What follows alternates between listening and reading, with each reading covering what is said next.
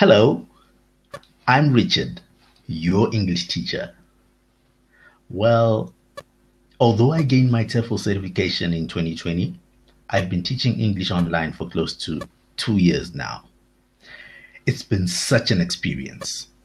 I mean, I've been working mostly with Japanese and Chinese students, and it's been an adventure. Apart from the cultural exchange, I have helped my students with uh, grammar, vocabulary, pronunciation, idioms, and general conversation.